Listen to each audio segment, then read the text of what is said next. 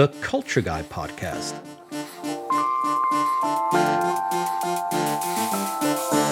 With Christian, the Culture Guy, and with a episode about the automotive world.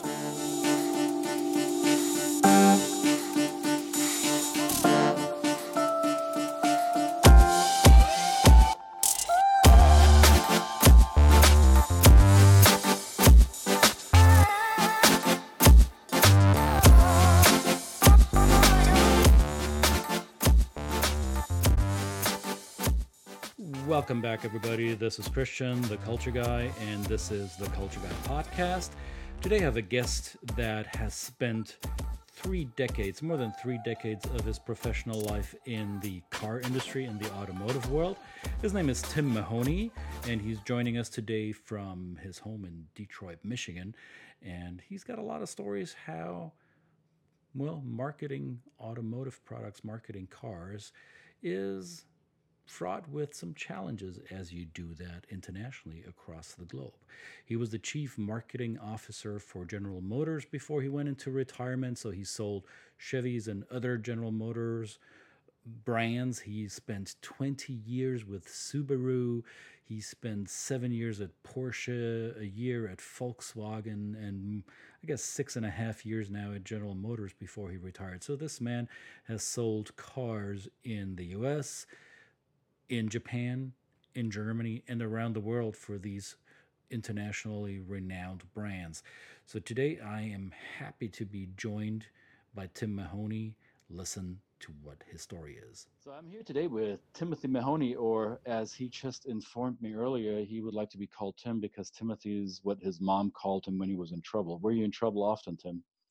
No, I was a good son. Absolutely. Of course, of course you were. So, but of course, occasionally I would hear the word Timothy. So not perfect. But we won't use that anymore. So Tim, welcome on the Culture Guy podcast. Okay. Thank you for taking time. And your our audience already knows you're an automotive guy. So you've been around the world selling cars. Is that what you did, or how would you describe what a CMO, a chief marketing officer, does for an automotive company? No, I think I think that's an absolutely accurate description. Um, would tell people I sell cars, and the first question is like, "What dealership?" And I so then I sort of like, no, I was actually the CMO, and then CMO is kind of a hard hard thing to explain, but um, it, it, it is really leading all the sort of the, the marketing and the branding and the product um, uh, around a company, and so it, it, it is selling cars in reality. I, I like to think we're more on the demand creation side of the business.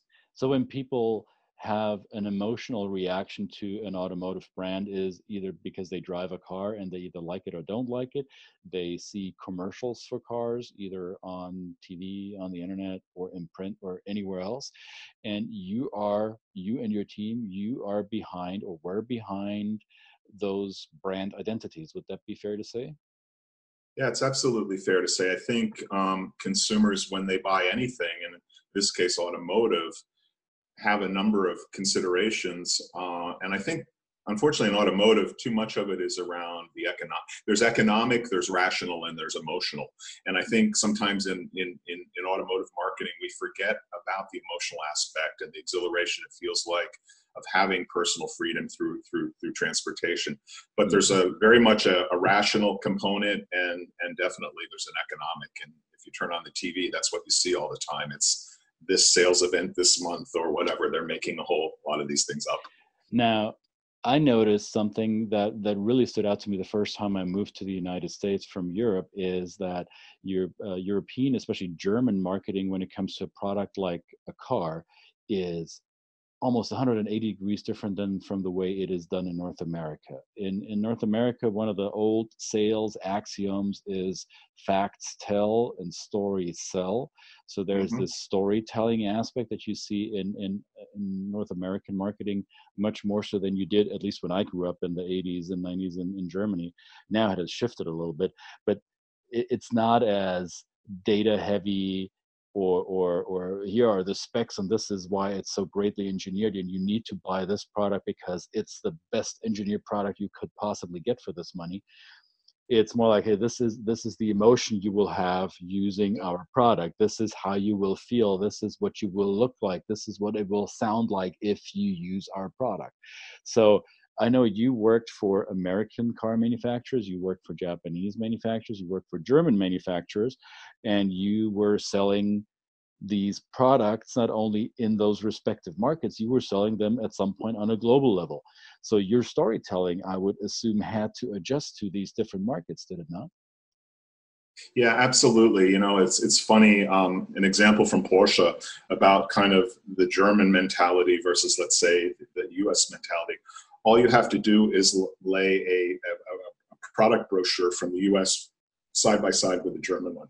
the U.S. was soft bound. It was it was it was pretty light on facts and figures. It was a lot of beautiful pictures of environments where you could project where where you want to live or where you want to go with a vehicle. The German one was hardcover and about three times as thick. It was like going to a bookstore and buying everything you'd wanted to know about the product. And for me, that was always interesting. Now, the, the folks in Stuttgart were sensitive enough to say, okay, you know what? Each market operates a little bit differently. But I think one of the kind of guideposts that we had this experiment, it allowed, I think, to move across cultures was this idea of human stories simply told. If you tell a human story and, and can interject your product in a kind of um, meaningful way, uh, and you tell it simply, people will get it. And that tends to travel, I think, from culture to culture. And it can get you out of a lot of trouble uh, if you get too too fussy and and too sort of self-absorbed. You you put the customer in and you say, okay, we're all human. We all have these sort of basic needs and, and wants and desires. And can we now tell a story around our product in that respective culture? I love that you boiled it down to four words human stories simply told i had to make a actually a written note on my notepad while you were saying yeah um, because this relates to what we often do in, in our in our training programs with our clients. Um, the the Maslow's pyramid of needs always comes up. It's and not by us. It's typically by our clients who say, "Well, aren't all humans the same? Don't they all want the same things? Look at Maslow's hierarchy of needs, and there's food and shelter, safety on the bottom um, and there's self-actualization on the top and essentially yeah. we all want the same thing don't we so how hard uh, why, why should we talk too much about culture and my answer is typically because culture is the way we walk to the top of the mountain and there is more than one way to get to it so you're or to the top of the pyramid so your your human story simply told it has to i guess be told from different perspectives or on, on different story paths depending on what culture you want to engage with. Isn't that right? Yeah. It is it's absolutely. So that that sort of those four words is it were kind of one of the things that we always or i always sort of kept in my mind. Um, the other one was this notion of of globalization uh, hmm. and this was a strategy that we had particularly uh, in most recent role uh, at General Motors, because again, we were operating in 140 different countries, we needed to make sure that each respective market knew what the brand stood for, what the brand values were, what the personality of the brand was.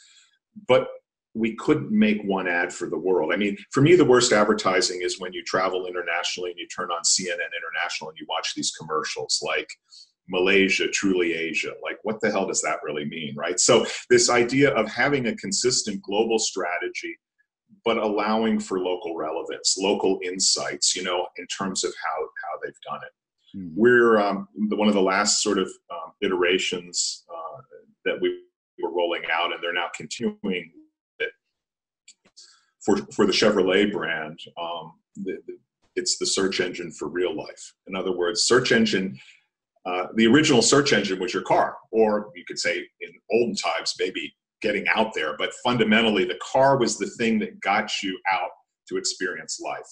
Now you can experience your life through this iPad that I'm talking to you on, or whatever. But for real life, for real life experiences, you actually have to go and feel it. And so th- this is sort of a, an idea that we're, we're, we're taking globally. But the markets themselves are finding ways. So the, the work in Mexico has a familiarity and a comfort level with the work that's going on in China, but it's totally different in some ways because it, it, it, it is um, adapted for for what that those markets know about their respective consumers and everything and it's and it and generally it comes back to this idea of a human story very sort of very simply told.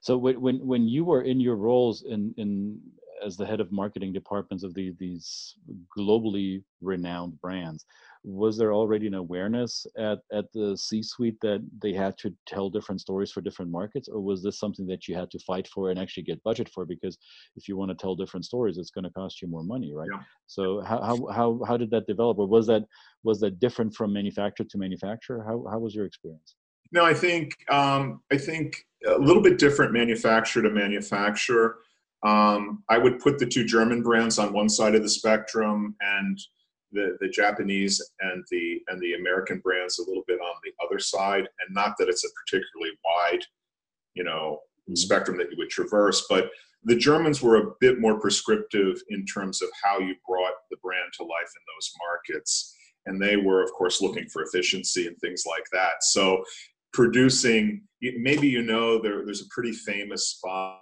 um, for VW, which was the Darth Vader spot with Kid, and, and, um, and they used the Imperial March and everything. That ultimately, essentially unchanged, rolled out to uh, probably hundred countries around the world. But fundamentally, the German German way was a bit more. Uh, prescriptive, I guess is probably the right way to say it. The the U.S. and the Japanese were a, a little bit sort of looser in that, and to answer your question, it, it, it, quite often always does come down to money and where the money sits and everything.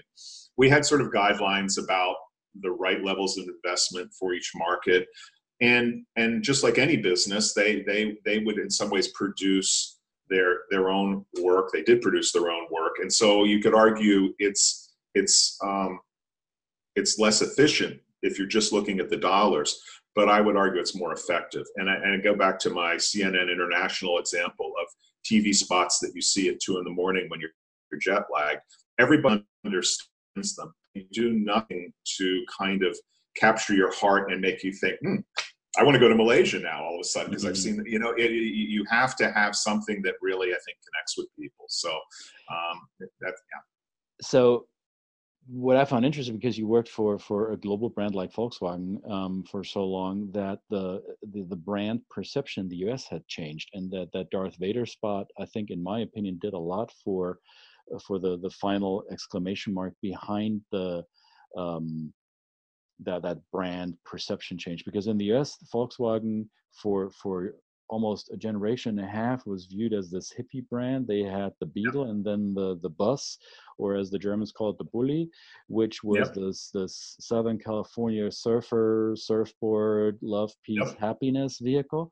Um, simply engineered, reliable, and and you like almost a blank canvas, and you can paint on it whatever you want.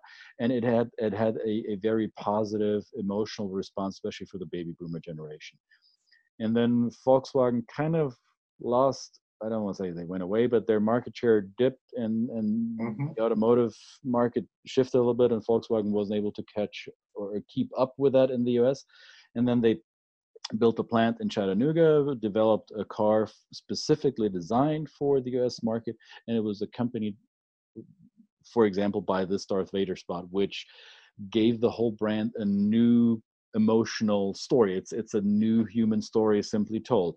So is, yep. was that part of of of your work where, were you actually tasked with these things or was this a strategic decision that you brought to senior leadership and say we need to change the perception of how the market views us you know i think there there there existed it still might exist i've been away now from vw for over six years but there was a tension between the, the, folks in Wolfsburg and the people in the U.S. And, and mention was, as you as you just expressed, the Germans felt that that the North American people were sort of living in the past in 60s and love bug and all of that all of that kind of place where there's a whole level of pride uh, and it wasn't that the Americans weren't proud of VW. I mean, they they, they love the brand, but it, there was more of a pride around engineering, right, and and excellence and really craftsmanship. Um, and so Passat gave us that chance actually to kind of hit reset a little bit,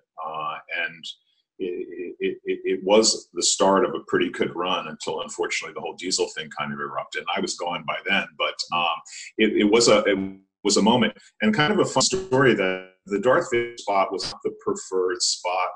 They ran two on the Super Bowl that year, and it, it, was not the one that everyone thought was going to knock it out of the park. The other one was this beetle. It was a lot heavily sort of CGI, and it was you know, and so they they ran the, uh, two commercials for essentially two products that were coming back into the market. Passat had been out for about a year. They had hit pause, wound things down, built the Chattanooga factory, and then and then this was going to be the big push. And Beetle, of course, was entering its sort of third third gener- major generational change um, with, with the current one. And so, like everyone was sort of like the Beetle's, the one, and it, and it was a surprise in some ways. The, the other thing they did is they released them ahead of the Super Bowl, which, from a marketing perspective, um, Super Bowl advertising was a little bit like Christmas. You opened it on December 25th and you didn't open it before.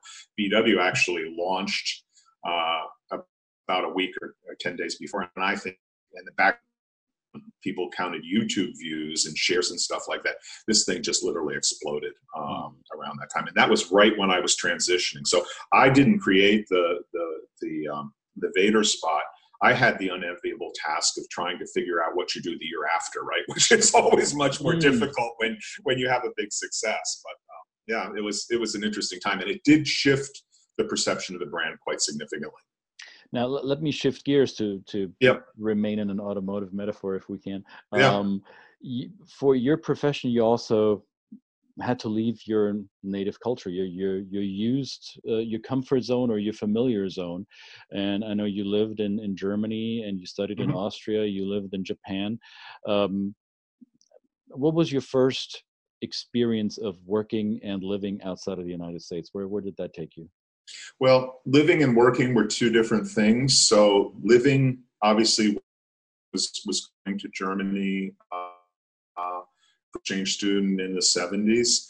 Uh, working, um, I think it's fair to say it was more the, the, the, the, bumping up, if you will, culturally across these other markets. And that was when I started with the Japanese, with Subaru uh, earlier in my career. So going to, to Tokyo and things like that. Um, a lot of travel, a lot of international coordination. You know, as times when I so when I was with Porsche, that's when it really started to expand even wider, right? Um, and we'd have these meetings, and it felt like sometimes on a good day it felt like the United Nations, and on the bad days it felt like the Tower of Babel, right? I mean, because you had all these markets with, uh, you know. Uh, uh, everyone sort of having a voice and they actually they modeled kind of the, the guidance system if you will from a brand perspective off the UN, there was there was the, the General Assembly where every market came from Belgium to all these other really smaller markets, and then there was kind of the Council, which was strategic markets like like Germany and the U.S. and, and China and things like that. But um, it, the, sort of the first dip into things uh, was when I w- was an exchange student in the 70s uh, in, in Germany and Austria. Cultural, or and, and then in terms of work life, it, it was really when I stepped my toe into it with the with the Japanese. And what was most difficult for you in terms of adjusting? What, what were there ever a moment when when you did that for the first time that you stood in front of that wall, or when it hit you like a, a wall of bricks?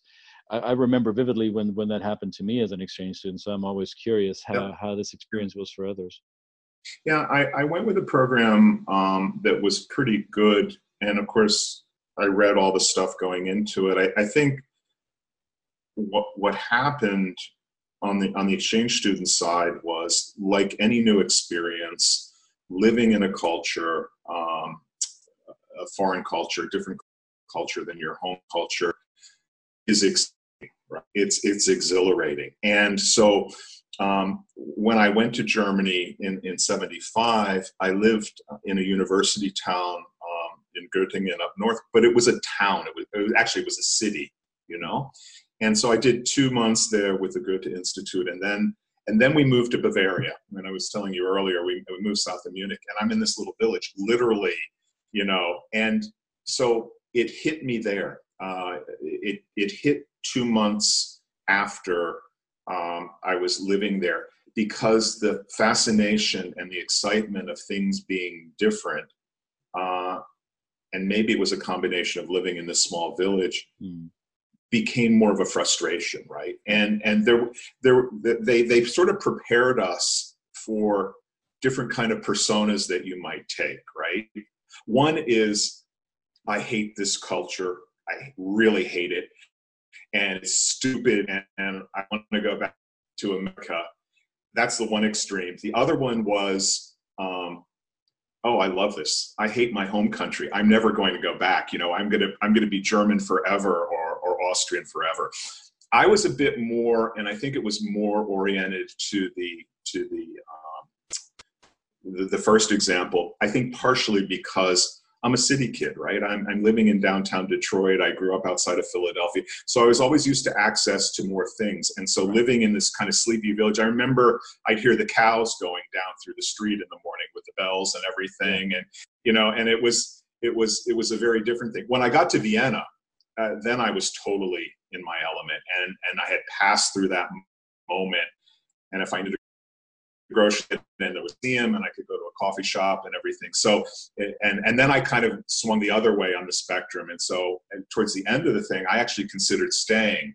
Uh, and I only came home early that summer because it was the bicentennial. And I thought, well, that only happens once and it only yeah. happens every hundred years. So I came back to the US uh, for that particular summer. But it, it, it is interesting. Um, you, you, you go through this phase of, generally speaking, I think excitement and fascination and maybe love for something new if you if you're kind of a, a person that's interested in that. But then it, then then you hit this moment where it's like oh what so, have i done? so in your case and I, I, like the way that you, you you framed this. So it was you're a city kid you grew up in in, in urban areas and and göttingen was still okay because it was still somewhat of a big city. enough.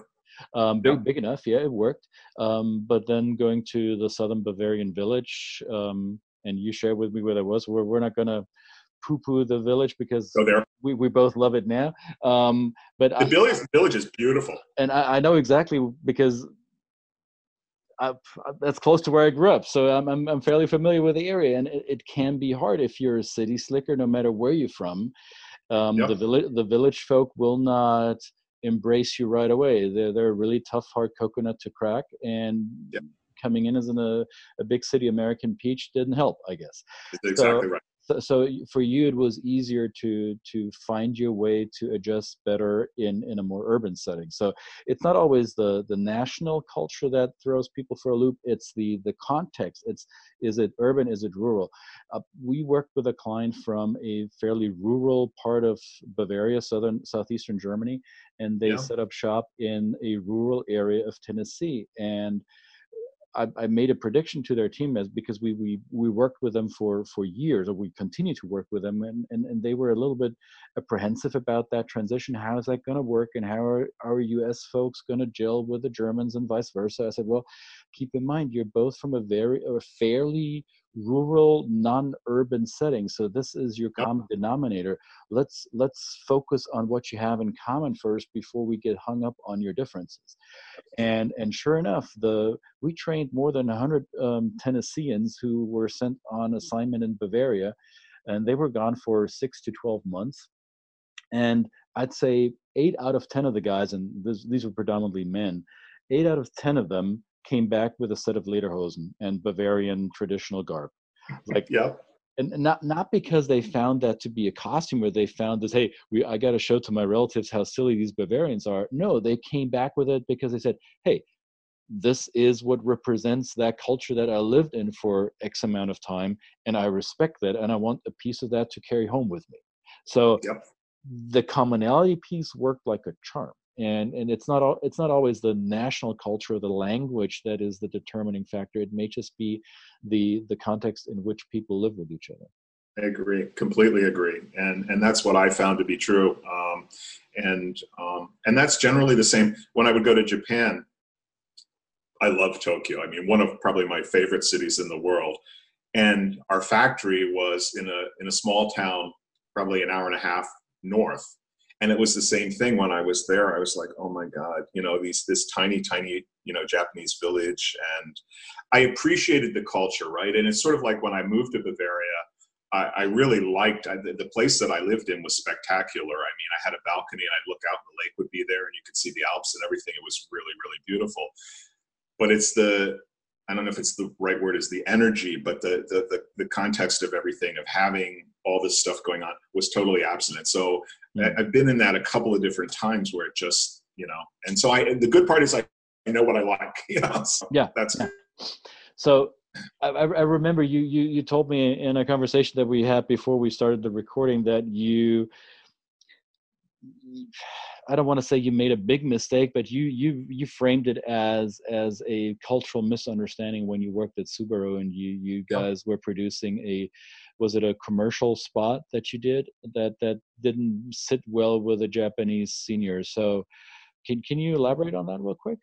Yeah, absolutely. I'll try and tell it kind of in a, in a more concise way, but we were we were launching a campaign for the Subaru brand in the U.S. called "Love It's What Makes a Subaru Subaru," and we were trying to bring to life the love that customers felt for their product. And there was this one particular commercial, and it it, it the origins were in, in real life a real place. There's this place in the in the north central part of the U.S. I think, as I was saying, I think it's Minnesota, called Subaru Heaven, where they would take Subaru owners would take their their their cars. They in ways were not dead, but to, to, to finish out the, the rest of their life up on this mountaintop. And um, so we, we did this with the launch of the campaign and the launch of the third generation Forester. And this young, as we would say now, I don't know how long people have been using the word hipster, but this young hipster had an old, really, really old Subaru Forester. And he was taking it to Subaru Heaven for its its final rest. And a buddy of his was driving his brand new Forester behind him because he was in love with the first one. So he, of course, he got the next one, and um, and and that was essentially the gist of the spot. It conveyed the love for the brand. It conveyed the durability of the brand. All these wonderful things. And it, for me, because it was sort of based in reality that there is a real place called this, perfect. The Japanese massive, and I reported to a Japanese chairman who became really, really a dear friend. And he explained to me one time uh, in his office, we would get together once a week on Friday mornings and have coffee or tea or whatever.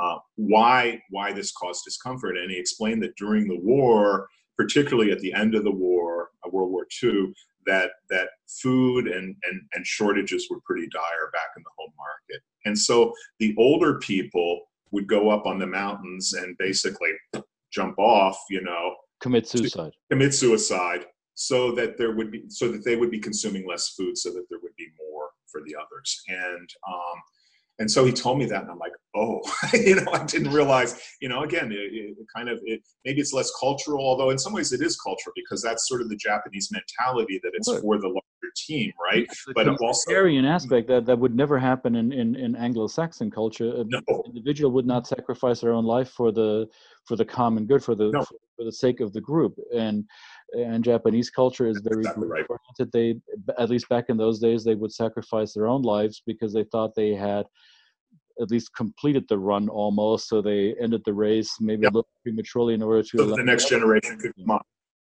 Yeah, yeah, and and you know, uh, and I really enjoyed. I, I think you know, I started really my automotive career with the Japanese. Um, so in terms of and it's very sort of similar to my sort of style. I think I don't say I think like a Japanese, but they, they, there was a there was a trust there, and and so we we ran the spot, and it, and it was well liked and everything. It was a part of a package of three commercials launching this whole thing, but uh, they it, it it it went extremely well, and they they allowed it to go forward. So even though the senior executive had an emotional discomfort around the whole idea, the company still gave you a green light and said thumbs up run it. So how did you yeah.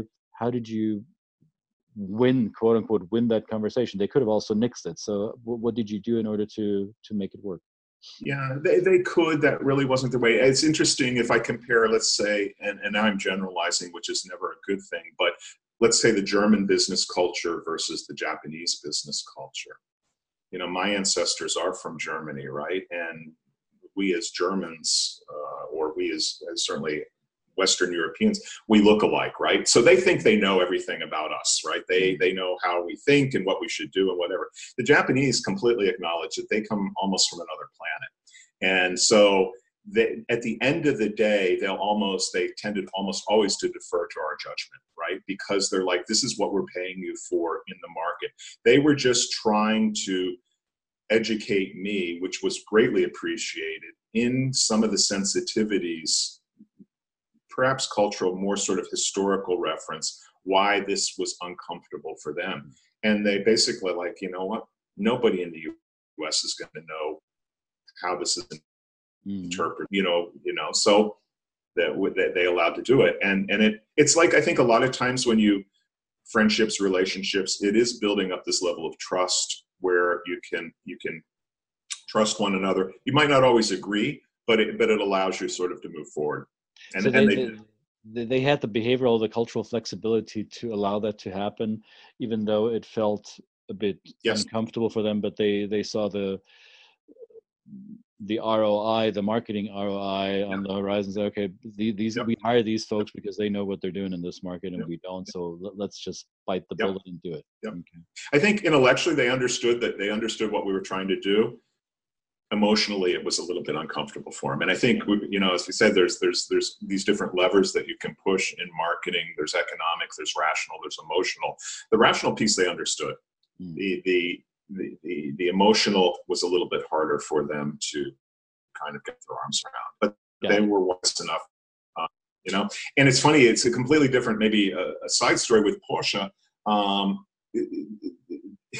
I remember we did a print ad of a 911, and the headline said, "Absolutely wrong for so so many people." In other words, this this kind of car is a performance machine, and not it's not a toy right? Not to be taken lightly. Mm-hmm. and the germans just went nuts because it was i guess you could say elitist or you know not socially kind of relevant or whatever. So we had a big argument about that and um, I'm trying to remember if we won that battle. For some reason, I think we did, but there was a massive sort of like. Yeah, but that's also a great example for German American cultural differences yep. because in, in the US, it's perfectly okay to paint a elitist picture or um, to stand yep. out from the crowd yep. because a high degree of individualism is, is expected and actually fostered. In Germany, to, to uh, to stand out from the crowd too much is frowned upon. I remember dealerships still offer this if you buy a big uh, or top model BMW, Mercedes, whatever, where, where there are different variants of that model. Uh, people who buy the most expensive version often they ask. Take, they take the badging off, right? Yeah, they take the yes. badging off so my neighbors don't see how much I paid for it, right? And yep. and it, quick quick personal story from on my end because we Tim and I we talked about this earlier. Uh, I come from a family of butchers, or my dad was a butcher. We had a small town butcher shop, and Tim, you'll you'll tell our audience that, that that's the field you'd like to go into next. Yeah. um, but my dad was a, a, Porsche, has been my my father has been a Porsche fanatic ever since I was a little boy. So there were times when my father owned a Porsche 911, and that was frowned upon in the small town that I grew up in because a butcher, a somebody who works with their hands and creates food or makes food and has a uh, uh, an honest, robust profession doesn't drive yep. such an extravagant vehicle. Joey, Joey by, the, yep. by the way, how does this guy who sells meat and sausages, how can he afford to buy a Porsche? What's wrong with the product? Question mark. So all of these yep. connotation associations were brought up and i as a, as a teenager had to fight that in school because they nicknamed me after that. they called me the turbo butcher because my dad drove a 911 turbo so and that was not because they admired me because my dad drove a porsche this was more like you guys what's going yeah. on with you guys so uh, yeah. completely yeah. different perception of of wealth or or how an individual can express their individuality I think I think in the in the and you're absolutely right. In an example of, uh, and in that example, I think we ultimately ran this ran the the print ad be, because I I used the architecture of the brand against them, and so I won on a rational argument with them. And the Porsche brand sits, if you will, on sort of three pillars: design, performance, and exclusivity. So not really arrogance, but the fact that it's not for everyone. Mm-hmm. And so I said, okay, here, here it is. Beautiful shot of the car, right? You know, so the design was there. It talked a lot about the performance and the and the horsepower, whatever. And the last piece was exclusivity. So so wrong for so many people, right? It's it's not a you know, and so they're like, okay, go with it, you know. So we did. excellent, excellent case in point. Again, this is what we teach our clients if, to win an argument or to to win the debate with uh, somebody who speaks German, who's of a German culture, yeah. you you don't win it with the emotionality. You win it with the facts, with the data. You brought the facts. You did the the rational dialectic. I, I connected the dots for them. Yep. Yes. Yep. Yep. Awesome. Yep. Excellent. T- Timothy-san, um, going back to to your Japanese Japan. experience. Um, the last question I want to ask you is if if you I mean you're now retired you've you spent what 200 years in in the automotive industry now now yeah. now now that you're looking for your new adventure uh, with all the experience you were able to to gather throughout your career what is it you would advise somebody who's crossing cultures professionally or for personal reasons for the first time what are what are some of the things you would like to give them as they go on that path? Yeah, I, I think um, two two of them, um, if I'm allowed to. Yes. Uh, and I think you need I think you need to use them together. Uh, and and the first one is curiosity, right? Um, almost curiosity without judgment. Basically, moving into a culture and and and digging in and investigating and and um, and and and really placing yourself into it. And I think curiosity, not just when you cross culture, I mean, that's the interesting thing as I transition from, from, you know, 35, 40 years of working now into, into the next, next phase, you don't want to give that up, right? That's what keeps you interesting and interested uh, in, in what's going on in the world around you. The problem with that, though, by itself is you can get in a lot of trouble, right? I mean, because you can just, you're, what what's the old expression curiosity killed the cat right? You know you can you can go too far. So the other one is something that that my grandmother always said which is you were born with two eyes two ears and a mouth and you should use or your you should use them in that proportion. In other words listen look and don't talk too much right? You know so that kind of keeps you from straying too far into the the crazy sort of oh, I'm, that sounds really interesting, the curiosity end of the spectrum. But I think both of those are pretty good um, guidelines.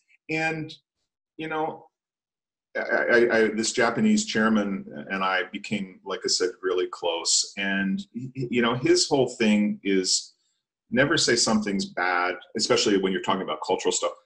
Nothing's bad or good. It's just different. Right. And so you don't you don't place a value judgment on it because you don't have the context. You don't know where that that's come from. So those kinds of things have sort of helped me navigate a pretty good career, you know, uh, across the automotive spectrum. Nice, Timothy. Thank you. Those are great insights because they I, I would perfectly second all of that. Um, yeah. Before I let you go, uh, I want to share with the audience your your your newfound passion or you're i'm not sure if it's newfound or you you're now taking time for that passion. You told me yeah. that you you're kind of a foodie and and yep. that you took a what was it a working vacation and you went to culinary school? So that is one big leap. I love that. So you went from marketing uh, a very cerebral engineer project a product and now you're in the food business. Tell me about it yeah, I think you know I I would say I stopped making powerpoints and start making sausages, right? You yes. know, and so, um, it's it's much more satisfying, um, and it it started as a started as a slippery slope, if you will, of, of a hobby. Um, two two plus years ago, three plus years ago, my wife and I went to Germany um, around Thanksgiving time into early December. And she wanted to go to the Christmas markets and had never been. And of course, for me, it was like, okay, that's fine, we'll go. I, I had been a lot. But we we wound up and she was eating a lot of the sausages and the meats and whatever and i'm trying to you know I, I, was already thinking about okay what do i want to do after after i finish my sort of corporate career. So we stayed in different places, and a friend of mine uh, from Berlin, his grandfather was a butcher in, in the Harz Mountains, and so he, I got that story. And then we stayed with a friend north of Frankfurt, and he, his his neighbor was a butcher and whatever. So it started this slippery slope where we came back, and, and, and Chris is like, "What do you want for Christmas?" I said, "We just have this amazing vacation, but I'd like a book on sausage making, and I'd like a grinder to fit on the KitchenAid right, so that I can maybe do it." So it's, and then I found the local sort of restaurant supply. So I, I've got a meat slicer over there. I, I this past spring I built a curing cabinet in the basement, which simulates what it would be like in a cave. It's the right humidity and everything. So it's just been this sort of journey. So if, if any of your listeners are butchers, uh, reach out to me through Christian. You know, I will. Will. Uh, it is a uh, hobby, and I I'd like to go to Germany next year actually and, and, and study uh, as, as kind of the probably the world's oldest intern uh, for a few months uh, in a butcher shop and, and really see because my daughter's like dad you've worked hard. You should just do this as a hobby and nothing more. So I need to kind of decide if at, at, at recently turned age 63 I, I, I want to really start a whole new career or I just pursue a passion. But right now it's a passion Lovely. I'll, I'll, I'll hook you up with my dad. He'll he'll be happy to yep. talk shop with you. okay, but he can't speak. He can't speak in a Bavarian dialect. It has to be Hochdeutsch. Otherwise, I'll be like. Yeah, that's go, that's going to be a challenge. But I, uh, I, I, I, can, I can translate. We'll, we'll, we'll figure it out somehow. Timothy, All right, thank, sounds good. Thank you so much for being on. This was the Culture Guy podcast. Tim, of course, um got it. Yeah, unless I'm in trouble. Um Gottes Willen, I don't want to become your mom. So, Tim, uh, thank you, thank you for taking time. Thanks for being on the Culture Guy podcast, and um, good luck on your culinary journeys. All right, thanks so much. All the best to you. Tim Mahoney, the auto marketing maven turned butcher turned sausage maker. That's the story. Love, love the stories he shared. This, the human stories simply told. Lots of lessons to be learned from this. Check him out on LinkedIn. I post the link to his profile in the show notes. Follow us on Twitter. Connect with me on LinkedIn. Find us on Instagram. Of course, there's always the good old Facebook a stranger. Give us your comments, suggestions, questions, and maybe you'll be the next guest on this program. The Culture Guy is out for now. Enjoy the music.